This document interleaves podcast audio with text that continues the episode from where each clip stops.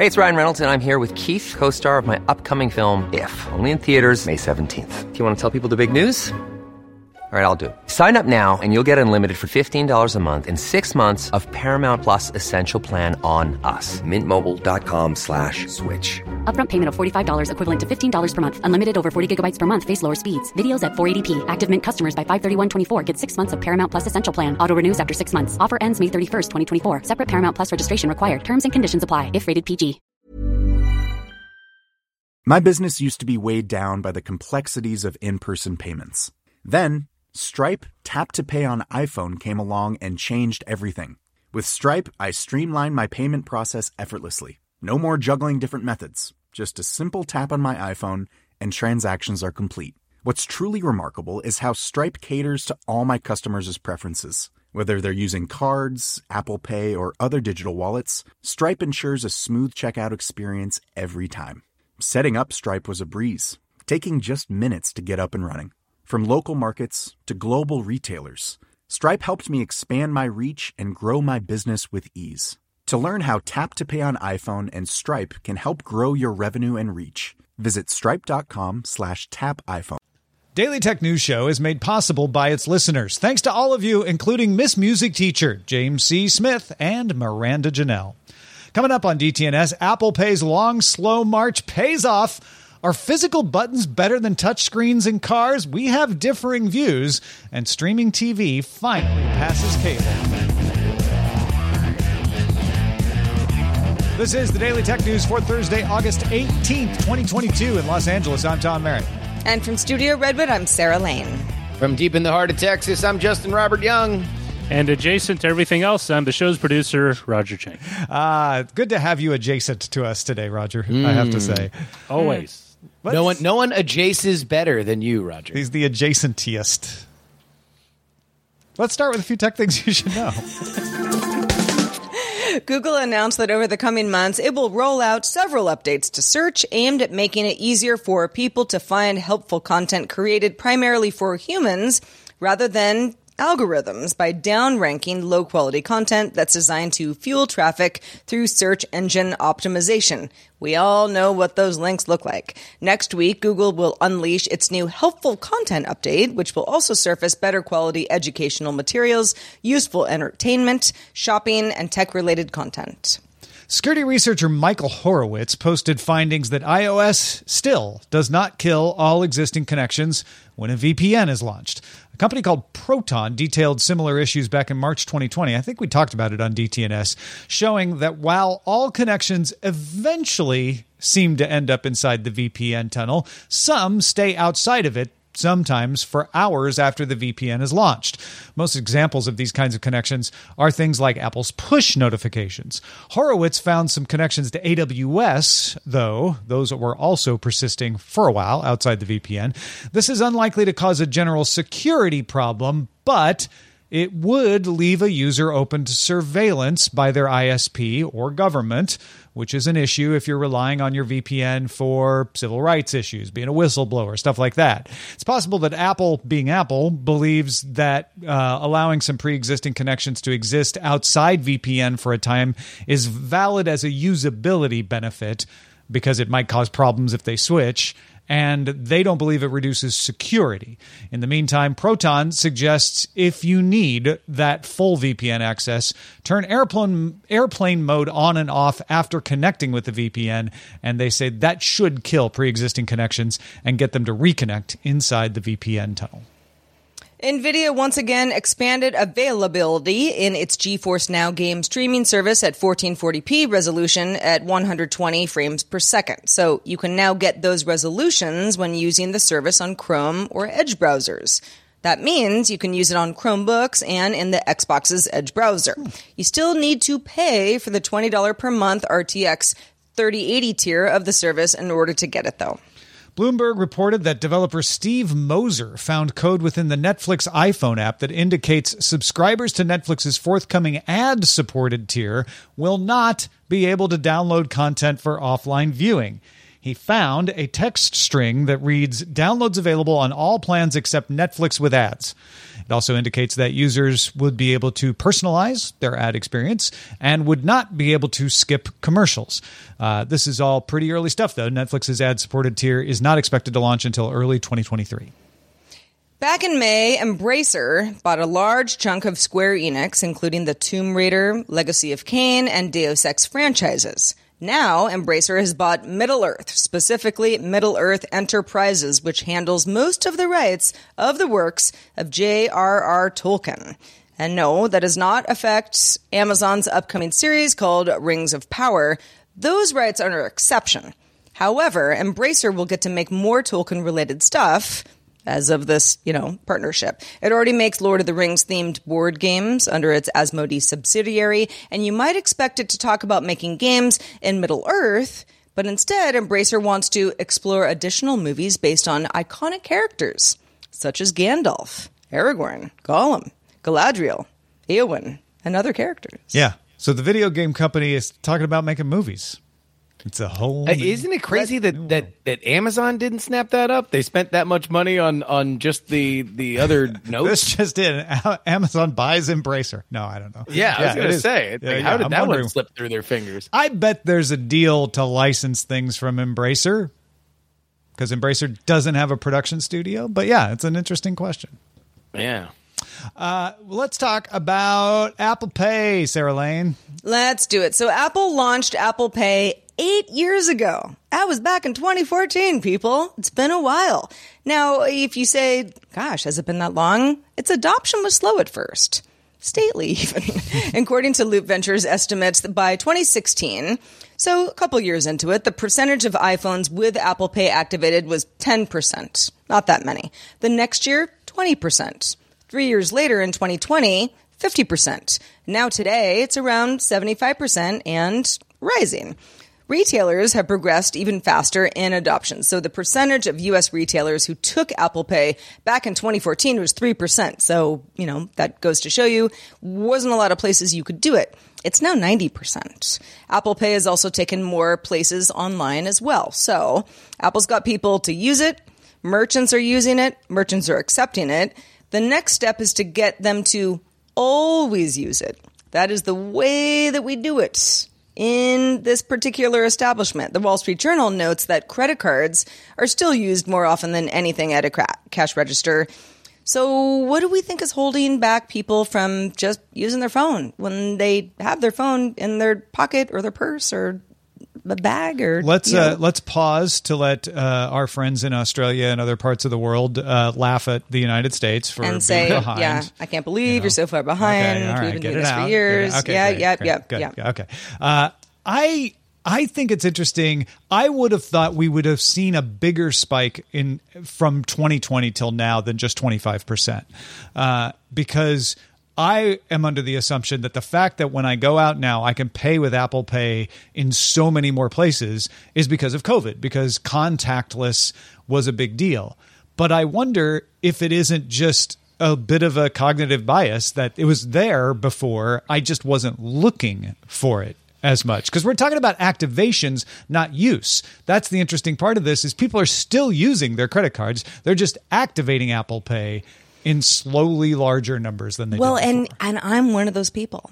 I have my phone with me. I mean, 99% of the time that I'm ever outside of my own apartment, my phone is with me. Apple Pay is, you know, accepted at most of the merchants that I go to regularly. And yet, I've also got my wallet. And so I just, you know, kind of defer to the old way of doing things.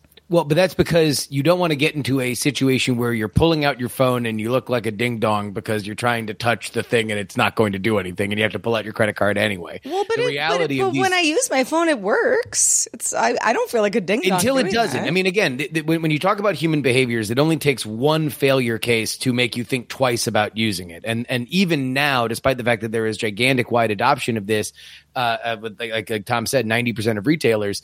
It only takes one where it, it doesn't work for you to to lead with your credit card the next time. There's no doubt that this is a bigger phenomenon now, but the real reason why it's become this is because of retailers not necessarily the desire for certain people that are are more technically inclined to to use it. And I would really put a lot of uh, benefit to that on the Square Reader not only did it take a huge chunk of smaller merchants mm-hmm. that would mm. otherwise not invest in an enterprise mm-hmm. level solution, but it also forced a lot of the enterprise level solutions to make sure that they had this good uh, uh NFC technology that might not have been in the same kind of feature rich environment had there not been competition.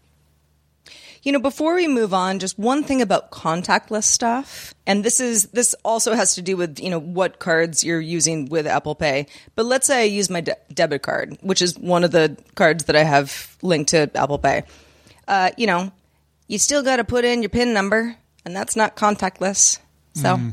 Mm-hmm. It's kind of like I pull out my card or I pull out my phone. Which one? Wait, you, you still want? have to put in your PIN number with with an Apple Pay? Because I thought that that with would just a debit the, card. You do, yes. But even even a debit card with a, a you know Visa or Mastercard as its. Mm-hmm. Interesting. Yes, you depends do. on the account. There are some debit cards that don't require that, and some do. Uh, you know, so it, your mileage may vary, Yeah, but yeah, indeed. that, that is a thing that happens out there. And yes, we know the N stands for number. Just let it rest out there, okay? oh my gosh, I hear you. I hear you. Yeah. Uh, anyway, yeah. Take take all that credit to the ATM machine. PIN number. Yeah, okay, fine. you know what we meant. Uh, let's turn to our own subreddit. Da- a top daily tech news show.reddit.com today is a submission by KV of an article from Vi Bilägare, one of the biggest car magazines in Sweden. And my apologies to people who speak Swedish for my pronunciation of it. It's an institution in the Swedish car scene, having been around for more than 70 years and helping organize the European Car of the Year Awards. Now, I tell you that because if you're not from the region, you may not have heard of them. And you may wonder why you would bother paying attention when they publish the conclusion of their test of human machine interfaces, aka HMIs, aka that stuff you use to control your car's air conditioning, music, etc. Justin, what did they find? Well, Tom, they found that physical buttons outperform touchscreens. I know you could have told them that, but why would they believe you? Instead, they went out and got 11 current cars from different manufacturers and measured the time it took for a driver to perform several tasks while driving at 110 kilometers, aka 68 miles an hour. Tasks included changing a radio station, adjusting climate control, and a 12th car, a 2005 Volvo V70 without a touchscreen, was also tested. The drivers were given time to get familiar with the controls before they performed the test. They measured the task by the time it took the drivers to perform the same four tasks. So, who did the best, Tom?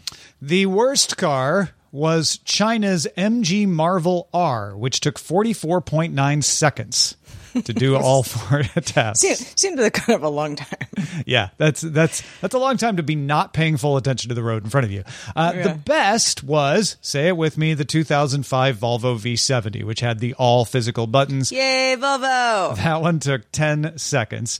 Of the cars with touchscreens, which is the rest of them, Romania's Dacia Sandero took 13.5 seconds. The Volvo C40 took 13.7 seconds. And if you're interested, the Tesla Model 3 was somewhere in the middle of the pack at 23.5 seconds. Uh, and if you don't realize, the Tesla controls everything from the touchscreen. There, there are pretty much no physical knobs in that car. Well, you know, I I, I was partially joking uh, by congratulating Volvo because I have a Volvo. you're a It's an Volvo X- driver. It's right, an. XC60. I'm I'm a Volvo person. This is what I am. but I'm a touchscreen Volvo person. That's that's what everything in that car goes through that touchscreen. And you know, you have variety of you know, you swipe between panels, and you know, you got your audio controls and all the all the things. Um, and it works well for me you know, it's kind of smudgy. Uh, never really looks clean because you're touching it all the time. But I have no problem with a touchscreen. But I also feel like this is also a conversation I've had with people in the past who were like, I want my physical keyboard, and that's why I prefer a BlackBerry over these Yeah. stupid iPhones. You know, it's it's sort of the same idea. I, I don't think anybody's right or wrong here. Well, I, I do think that there is an element of tactile uh, memory that we have from from interfacing with cars since we started driving them. Touchscreens are a relatively new phenomenon there, but I would say the reason why it's easier to use is that by and large, car touchscreen UI sucks, and it sucked for a while, and and it's only uh, uh, very rarely that it gets better. There's a reason why Apple and and Android have gotten in the business of just having their own OS load up on these screens because the stuff that comes stock on most of these cars and, and new ones, luxury cars, uh, is is uh, hot garbage on on a on a plate of of disgusting uh, vile bilge. well, I mean, what like what what what do you hate about it so much? They're, they're bad. They're bad UIs. I mean, Justin like the one drives that I a lot have of in rental my, cars.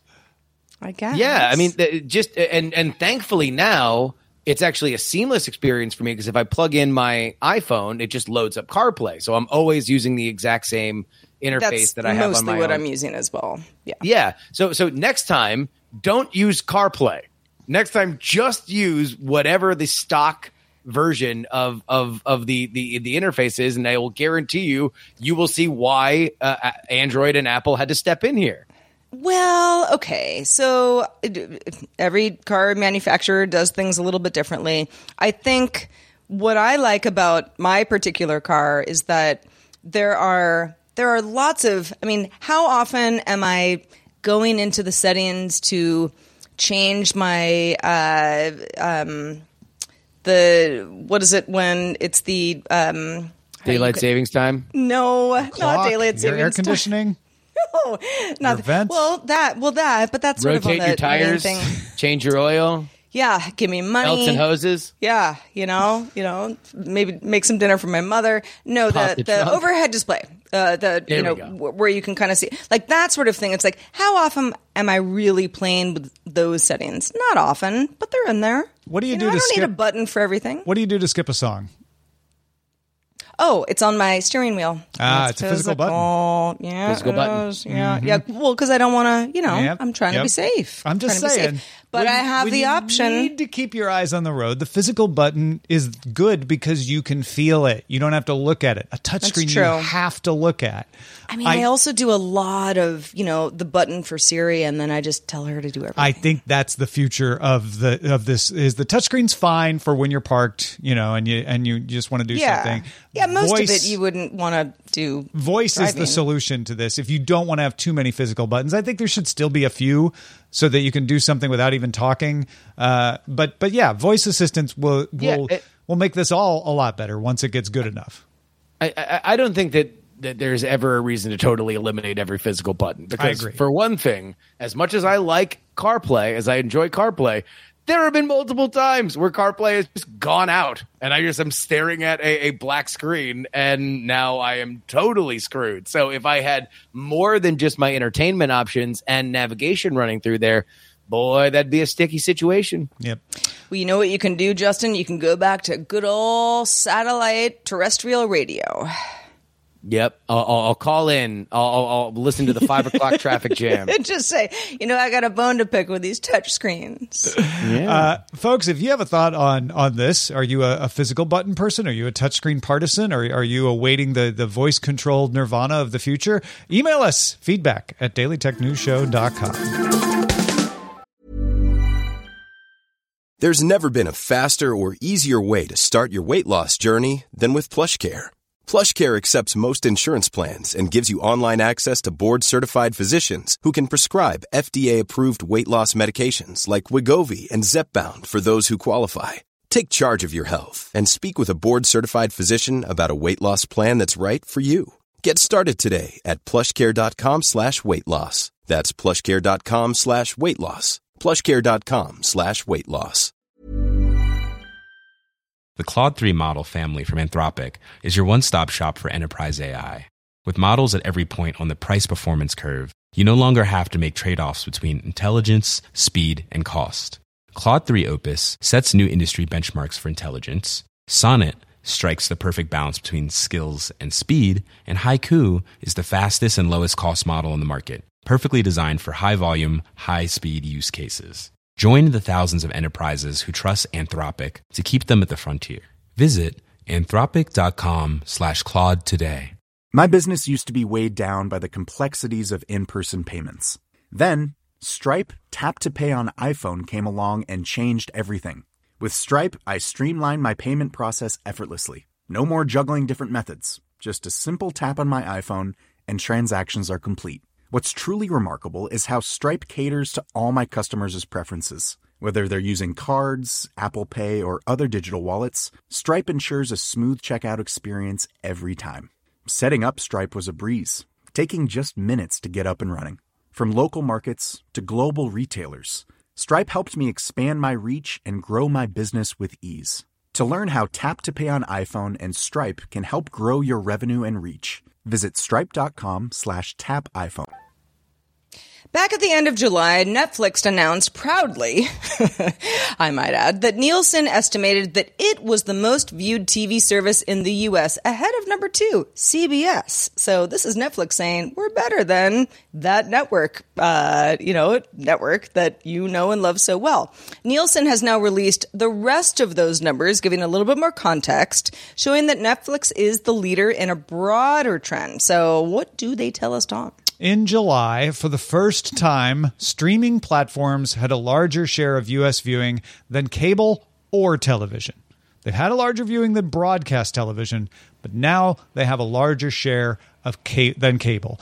Uh, streaming represented 34.8% of viewing, cable came in at 34.1%, and broadcast at 21.6%. So, if you combine broadcast and cable, it's still bigger for now.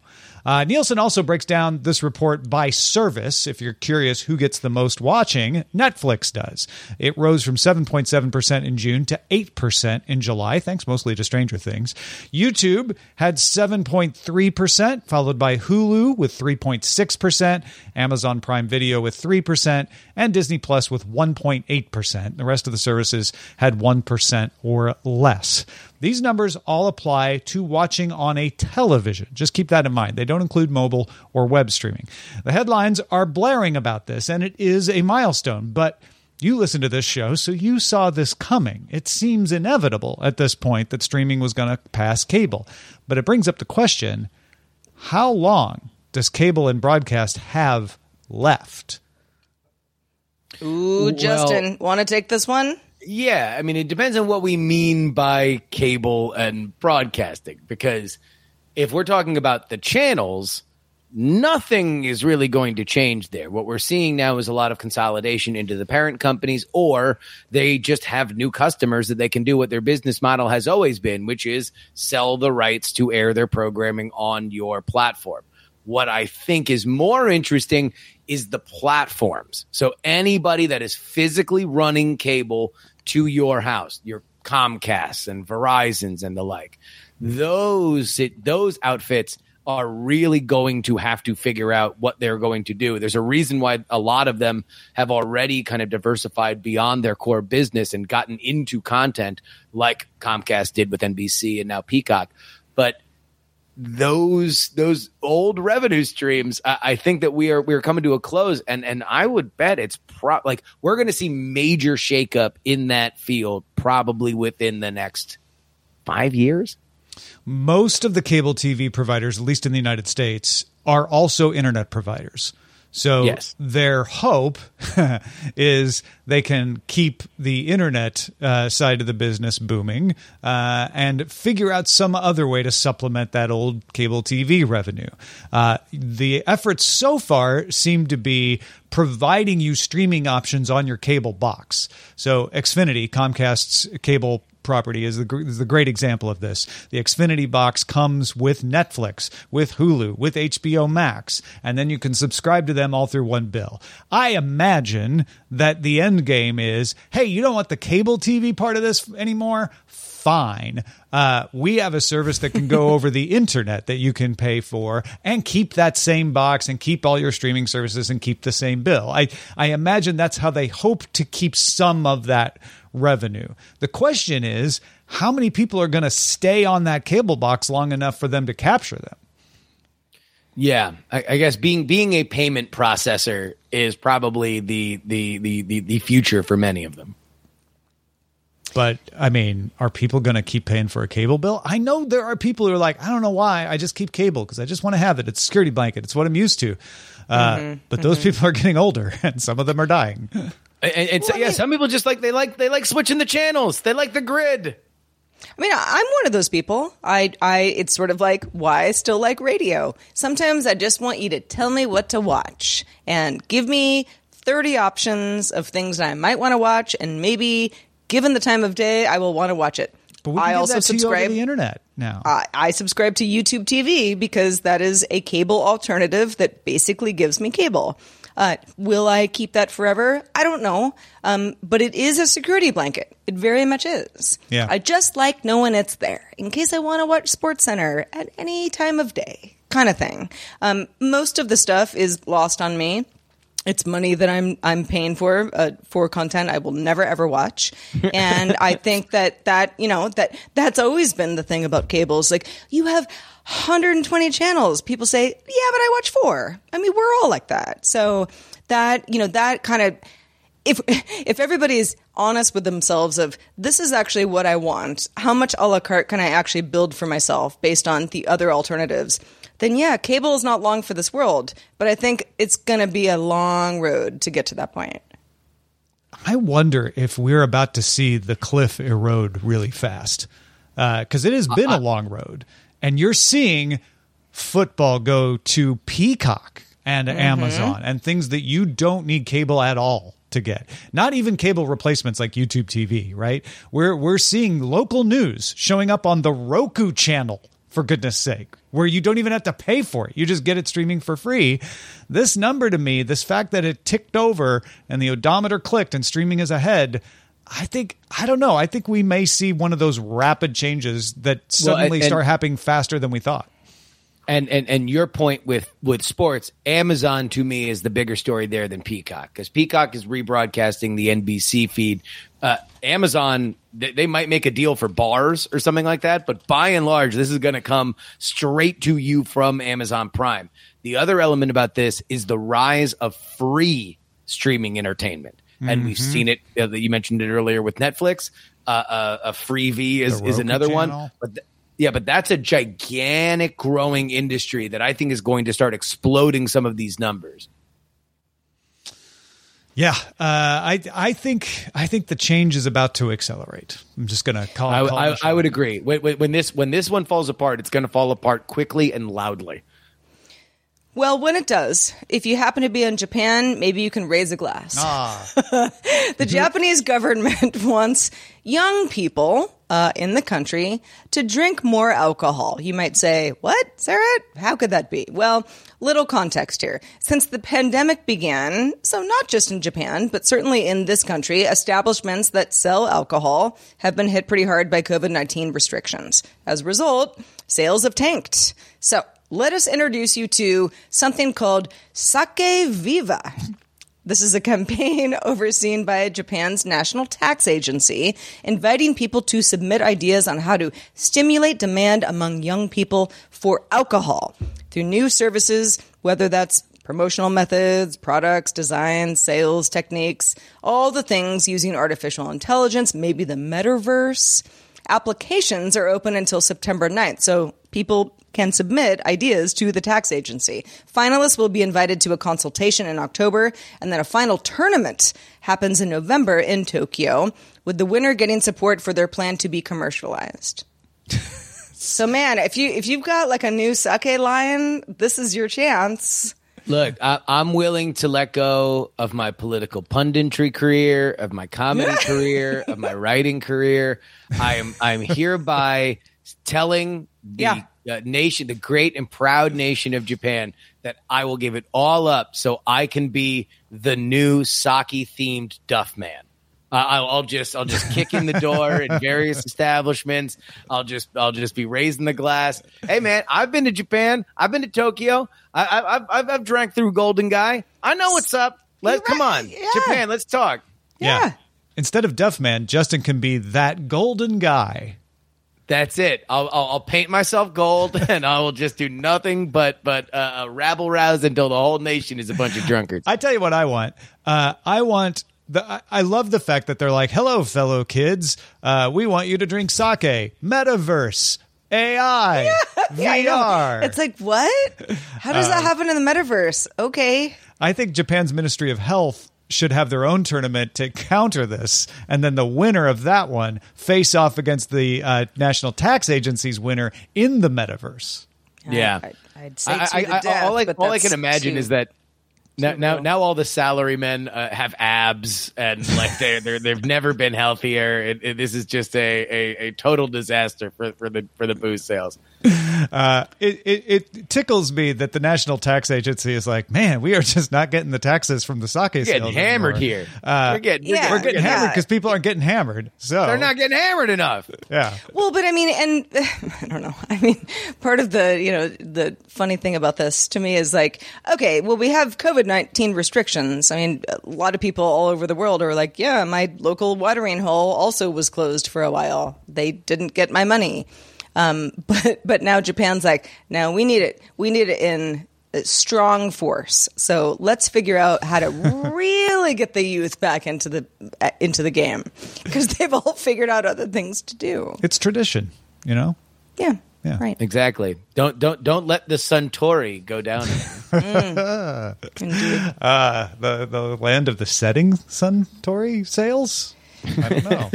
Let's check out the mailbag. Let's do it. John um, had some great feedback on our experiment week shows, uh, as many of you did. Uh, but John uh, wanted to call out selecting solar in particular, saying Amos seems like a great interviewer. He sounds like so comfortable behind a mic. I've heard him so many times on GDI, but never in this particular role. He did an excellent job playing the straight man to Brian Hoffman's factual scripted statements.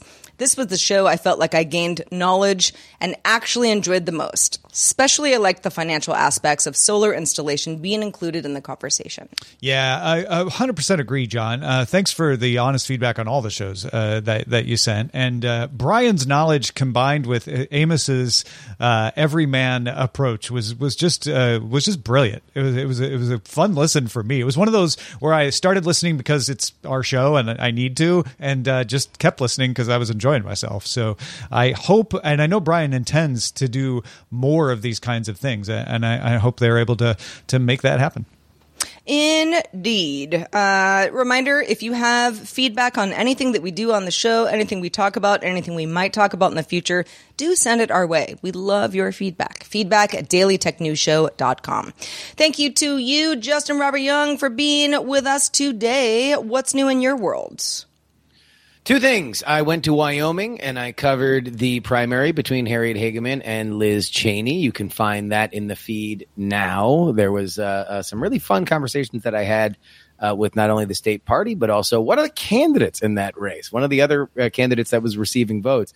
And also, because I know that there's a natural crossover here, your boy Justin Robert Young will be on C-SPAN this weekend on Washington Journal this Saturday morning. so Well, buckle look up, who's fancy. and and, and and get ready for for to see my smiling I face on see how it C-SPAN goes. this Saturday. You get a guest from C-SPAN on PX3.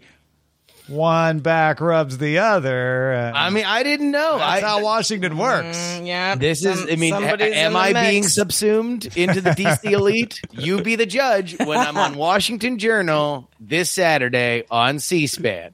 You be the literal judge. That's amazing. Um, well, we're certainly happy to have you on this show, Justin, as much as you'll have us. Uh, also, thanks to our brand new boss, Nathan. Nathan just started backing us on Patreon. So, Nathan, you get a big old round of applause. Yeah, thank you, Nathan. And and yesterday I gave a little extra piece of news because we had a, a new patron. So uh, this this just in Apple Podcast new charts for top paid shows, trying to push those subscriptions. So they have charts for the for the all the shows, charts for the paid shows, and apparently Amazon Podcast top of the charts for paid shows. The Amazon podcast? Amazon has podcasts. Yeah, Amazon like like like they have TV shows on Prime Video. They also have some. Oh, it's not just like something called the Amazon podcast. no, no, no, podcast. podcasts Yeah. from Amazon that are Yes, produced yes, by yes. Amazon. Got it. I was like, Amazon has a podcast? Right. Uh, well, uh, all right.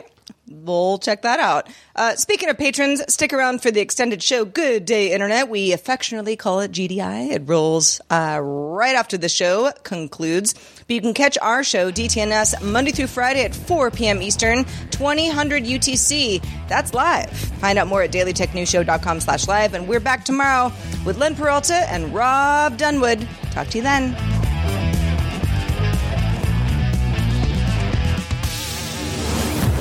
This show is part of the Frog Pants Network. Get more at frogpants.com. Diamond Club hopes you have enjoyed this program. Ever catch yourself eating the same flavorless dinner three days in a row? Dreaming of something better? Well, HelloFresh is your guilt-free dream come true, baby. It's me, Keke Palmer. Let's wake up those taste buds with hot, juicy pecan-crusted chicken or garlic butter shrimp scampi. Mm. Hello Fresh.